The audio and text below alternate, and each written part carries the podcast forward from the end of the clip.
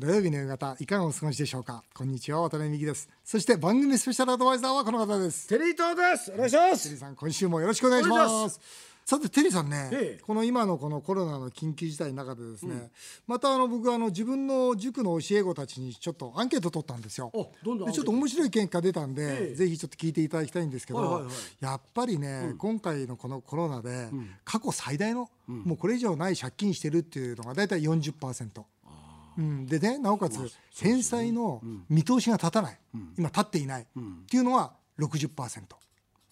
だから現実問題としてもう目いっぱい借金しちゃっててでも見通しがないよってさあこれからどうしていいかわからないっていうのは今の現状みたいですね。返済できないってことですよね、うん。今のところまだ目処がない。返済できないってことは、今度貸した人はどうなるんですか？国ですね。基本的に今回は緊急融資ですからね。無担保無保証ですから。そうですよね、はい。そうすると国は貸し倒れですね。貸し倒れになりますよね、はい。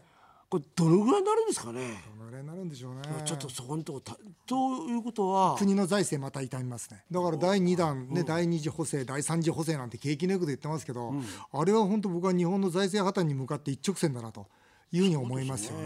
一方こんなメールも来てるんですよ。八王子のですね、匿名希望大学教授です。おすごいですね。大学教授の方もね聞いてくれてるんですね。聞いてますね。ありがとうございます。モテたいんですかね。モテたいんですよね。モテたいんですね、はい。先日の松田幸太さんが出演された回に意見があります。お。何でしょう？心情はお察ししますが経済学者の観点からは個人保証は嫌とか家賃に税金を投入してほしいということがまかり通ると重心経済が機能しなくなる懸念がありますと。うん。重心のルールである競争力を保つには一度倒産し再度挑戦する方が健全です。あくまで学者の考えですがこの国が社会主義にならないための意見です。ということでね。どうですかこれは、うん僕は全くこの通りだと思います。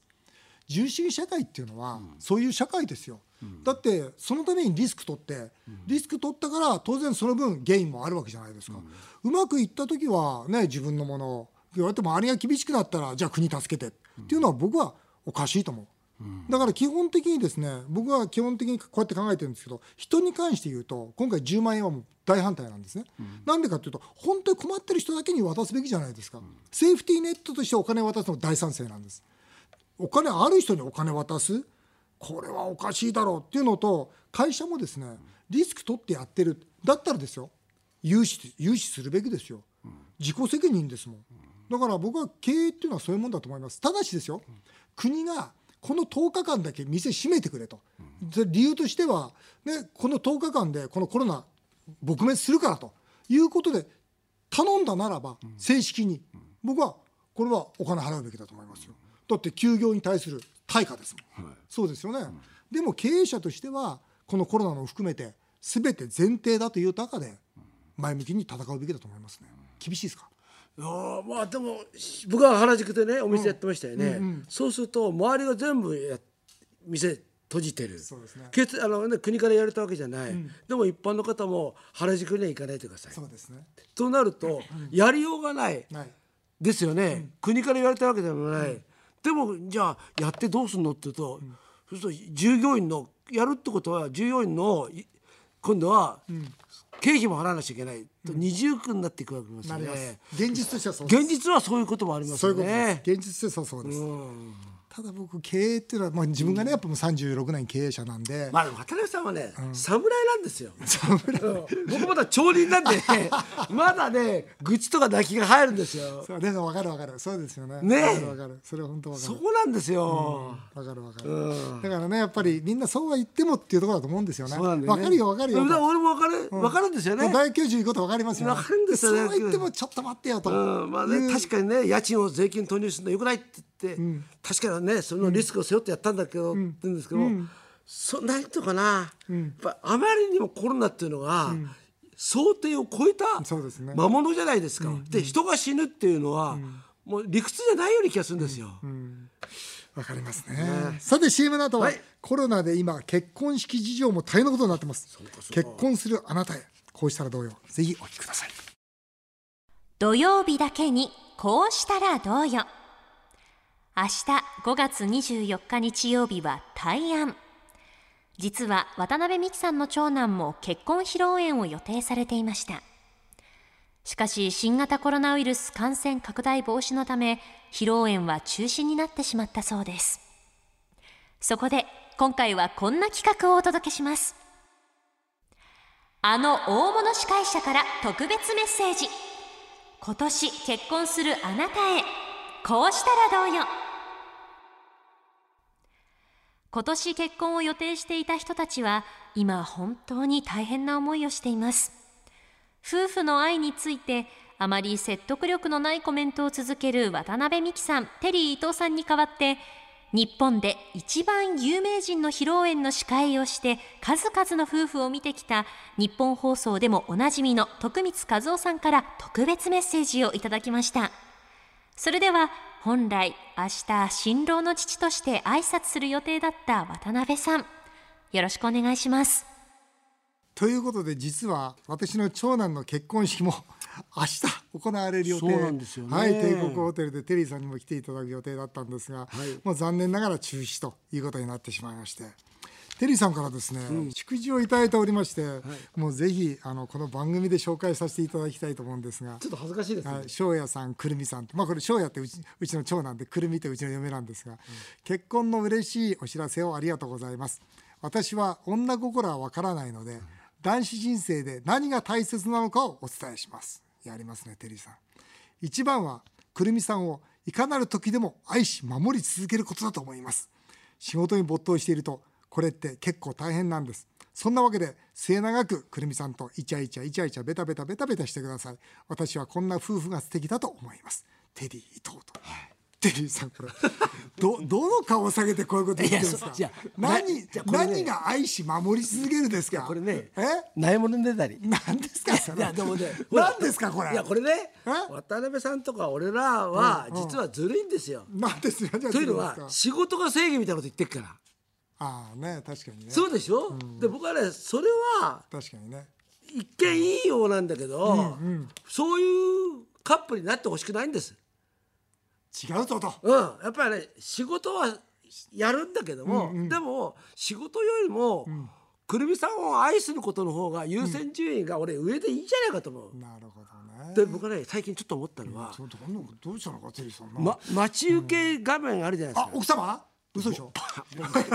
嘘でしょ？僕がやる。わそれそれ奥様にしたら僕はね本当テリーさん尊敬する。いやえ？やるわけないじゃないですか。そうじゃなくて、ななんかこうパッとね人のを見てて、待ち受け画面が奥さんとかしてる人たまにいるじゃないですか。いるいる結構いる。いるでしょ？いる。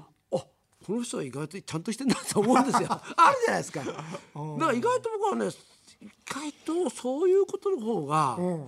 大切なのかなっていう。なんかあんまり偉そうなこと言えないけども、なんか家族を守るとか、ね、なんか一番原点なのかなっていう。なるほどね。そうすると奥さんとか子供たちは誇りに思いますよね。うんなるほどね。ええなんかすごくそう思ったんで、それをなんか結構それ真面目にか考えてるいやいや本当あれですよテリーさん。え？テリーさんらしくない素敵 なメッセにそうなんでよ。それブードだからないものねだりなんですけど。ありがとうございまはす、そして結婚式の披露宴はですね、はい。もう本当に司会の最高峰という徳光さん。僕ずっと日テレでずっと一緒だったもんですからあそうですね。そう徳光さんにですねお願いします。ということでお願いしていたんですが、まあ、実は残念ながらそれもできなくなってしまったということで、実はあの結婚式でですね特別な演出プランがありましてね、はい。あの私がモデルになった小説「青年社長」っていうのがあるんですよ。はい。そこに長男が、まあ、翔也が誕生したシーンが、えー描かれてるんですね。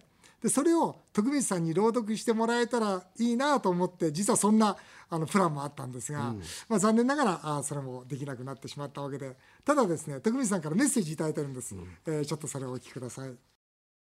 あ渡辺美樹さんこんにちは。徳光でございます、えー息子さんの結婚ご披露宴あの中止になったっていうふうに伺いました。本当残念でございますね。あの私もあの司会としてですね本当にお世話になっておりました。恩返しとしましても、えー何としてでもさせていただきたかった。でまたあの翔也さんのことも息子さんの翔也さんのこともですね伺っておりましたんで、えー自分なりにいろいろこう青写真を書きましてね。からあの司会者といたしましては若干の演出なども含めましてそれで、えーなんとか渡辺さんを泣かせようかななんていうふうにも思っていたんでございますけども、えーまあ、結婚披露宴が取り越し苦労宴になっちゃいましてな誠にもって残念だなっていうふうに思えてならないわけでございますけども。でもまあこのこともですね考えてみればそういうこともまた人生の出発点としてはよろしかったんではないか、えー、災い転じて福となす、まあ、こういうことがあったからこそやがてこういったような充実した日々は送れるようになったっていうことをですね庄屋さんご夫妻が何年か後にお感じ取りになれれば一番よろしいんじゃないかなというふうに思ってなりません、えー、それでは私の方からその小説を朗読させていただきます。その夜渡辺は長男誕生の喜びを日記に綴った。愛するひろ子元気な男の子を産んでくれてありがとう。心を込めて何度も何度もありがとうを言います。こんな幸せな気持ちにさせてくれたのは僕をこの世に送り出してくれた父と母のおかげです。お父さん限りなく感謝します。自分の命を犠牲にして僕を産んでくれたお母さんありがとうございました。僕の母親役をしてくれた伊藤おばあちゃんにもお礼を言います。堂々と胸を張って父親を名乗れるのは我がワタミフードサービスのメンバーが僕を支えてくれたからこそでございます。メンバーに限りなき感謝感謝。息子の名前は男子は将たるべし。この信念に基づき庄屋に決めよう。渡辺庄屋。五感も悪くない。庄屋よ。大いなる人生を勇気と希望と誇りを持ち力強く歩き続けなさい。父と子の約束をいかに記す。父と子の約束ごと。一つ約束を守れ。嘘はつくな。一つ陰口を言うな。愚痴は言うな。一つ笑顔で元気よく挨拶せよ。一つ人の心のわかる優しさのある人間になれ。一つ正しいと思って決めたことは諦めずに最後までやり遂げよ高杉良作小説青年社長より。いや渡辺さん素敵な約束ですねこれは。本当に、えー、まあ、世界中で新型コロナウイルスが大変なさなかではございますけれども、まあ、結婚して新しい生活をスタートする若者もたくさんいらっしゃると思います、えー、明るい未来はですね若い皆さんの活躍とともに僕はあると思うんでありますね。えー、とにかくまあこのコロナがですね決して負の礎ではなくてですね何年かの地にはあれがあったからこそ今があるというふうに思えるようなそういったような、えー、スタートラインということになれればこれほど嬉しいことはありません。でお若い人たちにとりましてはぜひそう思ってですね、えー、新たな旅立ちをしていただければなというふうに思います。若い人たちに申し上げたいのは壁にぶつかった時は父親との会話を思い出して頑張ってください先生でございましたけども徳光でございましたはい徳光さんありがとうございましたねあのよくね、うん、あの時が一番良かったなってよく言いますよね、うんうん、結婚式からだいたい右肩下がりになって よくよく話すあれは最高だったと。でうん、でも逆に今って正直言ってなかったってことはゼロじゃないですか、うんうんうん、こっからいいことしかないですよね、うん。だからそういう意味で僕は本当に今徳光さんが言われたようにね、うん、ここからいいことがいっぱいあるんじゃないかと思うのと、うん、僕はあの別に来年、うん、再来年でもいいですけども、そこでもう一回、帰ってきて披露宴やったっていいんじゃないかなというふうに僕は思いますけどね別にそんなのは。うん、本当ですね、うん。うん。まあ、こうやってテリーさんのお話聞いてね、うん、あとお言葉いただいた徳光さんからお話聞いて、うん、本当にまあやってあげたかったなという気持ちはありますけども、うん、まあこれをね一つの糧としてね、ね、前に進んでいってもらいたいなと。まあでもね機会があればねややりましょうよまた。そうですね、はい、ただねやっぱこんなコロナの大変な中本当に今年結婚する夫婦の皆さんってたくさんいらっしゃるわけですよね。で当然うちの子供だけじゃない。結婚式やりたくてもできなかった人ってたくさんいるわけですよね。まあ、その人たちにもね、うん、ぜひエールエールを送りたいですよね。そうですね、うん、まあ、でも大変な時に、一番それをなんか自分の晒すじゃないですか、気持ちも弱さも、うん、辛さも、それって後でね、ハッピーになってた時に、うん、あの時の辛さがあるからね歯くしばれるよっていうのは絶対あると思うから、うん、だから僕なんかも仕事ない時期があったわけですよね、大学卒業して、周りがみんななんかいい企業入った時に、うん、それってすごく自分の後でパワーになりましたから、ぜひねこのなんか2020年っていう土地がいいパワーになるように将来感じてもらえればいいなと思います。テリーさん夫婦とは何ですかね？夫婦とは幸せな人がいいなって僕はあんまり ちょっと待ってください。僕に聞かないでください僕そう言える立場の人間じゃないんで。えじゃあ聞きますよ。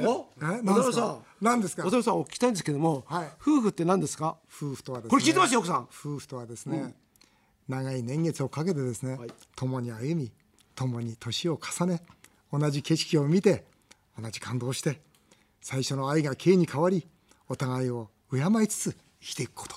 それが夫婦ですよそれよくよく言えるよ。本当。よく本当だよね。はい。以上聞かないでくださいそういう質問は。以上今回は今年結婚するあなたへ。こうしたらどうよでした。さあ続いてはメールを紹介させていただきます。ななみさん30歳の方です。危険な恋が大好きな OL といます。テリーさん危険な恋が大好きな OL でですすって。外出自粛でずっと自分の家にいるから浮気や不倫の関係が危機的状況だと週刊誌に書いてありました。まあね。テリーさんがラジオで合わない勇気と言っていましたが合わない愛とはどう育むものなのかぜひ教えてくださいって。どうやって育むんですか？合わない愛は。僕はないから分かんない。なんかまあ LINE とかでなんかいいことありよと あかあまり今当たり前すぎるじゃないですか。LINE でとか。いやいやでもねね。これ結構きあの合わない愛。厳しいですよこれは。厳しいよね、合わないとやっぱ冷めていくもんね僕は冷めないですよ。僕は冷めない向こうが向こうが女性の人たちは ここが冷めちゃう。僕は僕は常にそうかテリーさんは冷めてないんだけど向こうが冷めちゃう。向こうが冷め合わない愛は育むの難しいね。冷めるってことみたいな、バレてくるんです メッキが剥げて剥げてきてしまう。なんでバレちゃうからね。そうか。厳しいですよね。難しいってことですね、はい。ウイカオリさん。45歳主婦の方です。テリーさんの同級生の潰れそうなガソリンスタンドの経営者がマスク販売を始めたと聞きました、えーでも今マスクは結構いろんなところで目にするようになったし普段より値段は高いしうまくいくのでしょうか。お金を返せない人などテリーさんの同級生の話が大好きです、一度ゲストに呼んでくださいって 呼ばないよね。呼ばない。あと逃げてます来ないもんね。そうなんですよ。特に伊藤孝夫と中島隆は来ません。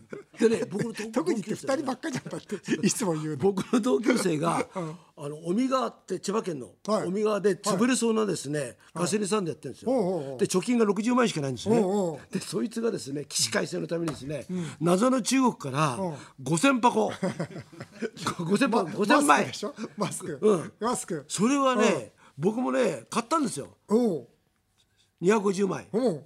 それでまあまあまあなんですけども結構高く僕は50枚ね3800円ぐらい買ったんですよ。おで今もうね一気に下がってきてますよね。だからもうねこれ、マスクで人儲けするっていうのはもう無理ですってことはそのお友達もちょっと失敗しましたね。いやそれがね、うん。もう千葉の尾身川ね、う売り切ってるだから5000枚全部売ってます。ああよかったですね。よかったですうん。ねで味しめてもう一回仕入れようとしてるから、それやめた方がいいね。それはもうそれやめた方がいいそれは俺もそれは本当にやめた方がいい一応言ってきました僕、はい、横須賀市のまっちゃん、えーとある会社が全国の既婚女性525名を対象にコロナ自粛による結婚生活の影響について調査したところ67%もの女性がパートナーとの時間が増えて嬉しいと回答したそうです。この結果怪しいと思うのは私だけでしょうかと。すごいな。67%もですよ、パートナーとの時間が増えて嬉しいって結婚生活で奥さんとでしょ、ねえ。おかしいよね。いやだから僕とか渡辺さんは、これ60何パーセント入れないんですよ。それは入れないよって だってパートナーとの時間が増えて嬉しいってだってね。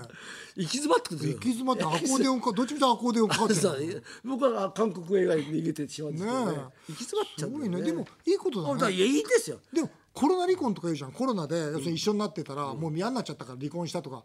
でこれだったらコロナ仲良くじゃんそうだここっちの方が多いんじゃないですか実際。あそうですかね、うんだからそういう意味で言うと僕はなんかちょっと厳しい状況になって、あのの方が心の触れ合いっていうのがあるかもわかんないですよね。ね。やっぱこの人頼りがいがあるなとか、あーなるほどね。品川区の喫茶店経営の N さん55歳の方ですコロナ喧嘩はコロナ喧嘩ですね。コロナの喧嘩ですね。を避けるため。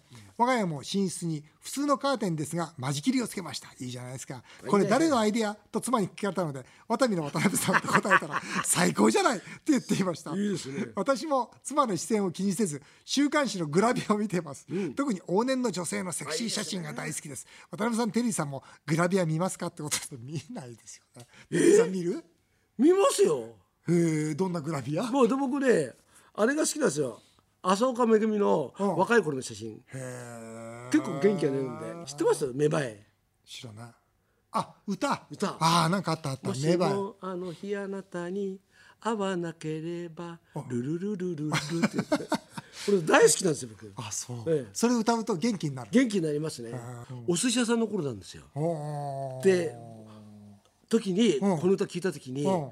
こんな素敵な歌を歌ってる子がいるんだなと思ってうん。元気を励まされたんで。へえすごく僕にとっては思い出の曲なんです。なんかいいな。そういうのないんですか？あのね強いて言えば今ふっと思ったけど誰ですか？山口百恵。おおいいですね。あのこれっきりこれっきりって。あ。調べああるよねそういう歌ね。あったよね。あった横須賀ですよ。あ横須賀だ。横須賀ストーリー。そうだ。そう横須賀ストーリー急な坂道駆け上ったら今も海が見えるでしょうか。ここは横須前な賀テリーさん。このねテリーさんこの前僕行ってきたんですよ。長い番組だけどほら初めてテリーさんの歌聞いたこの。前うん行ってきたんです。よどこにですか？その急な坂道。嘘でしょ。本当。急な坂道はどこだってあるでしょ。違いますよ。あの横歌に須賀の。出てくる急な坂道登ったら、今海海が見えるでしょうか、うん。ここは横須賀の、ん。あの山口百恵の歌僕も大好きで、ん。あの場所に行ってきたんです！すごい。その場所って分かるのがすごいじゃないですか。すごいですよだって遡ったら海見えたんですか？見えてんですよ。あ見えるんだ。はい。僕ねあの写真持ってますから後で見せます。ああそれすごいな。写真がありますから。それでも山口百恵さんも感動するだろうね、よくぞ行った、ああすごいあっという間にお時間になってしまいました。以上メール紹介でした。テリートさんまた来週もよろしくお願いいたします。お願いします。日本放送渡辺美希5年後の夢を語ろう。この番組ではリスナーの皆さんのメールをお待ちしております。メールアドレスは夢 5-1242.com 夢 5-1242.com メールを読まれた方の中から毎週1名の方にテリーと大社長のお店唐揚げの天才をはじめ全国のワタミグループで使える5000円のお食事券をプレゼントします今週のお食事券当選者はこの方です。品川区の喫茶店経営の N さん。おめでとうございます。お送りしてきました日本放送渡辺美希5年後の夢を語ろう。また来週のこのお時間にお会いしましょう。お相手は渡辺美希でした。あなたの夢が叶いますように。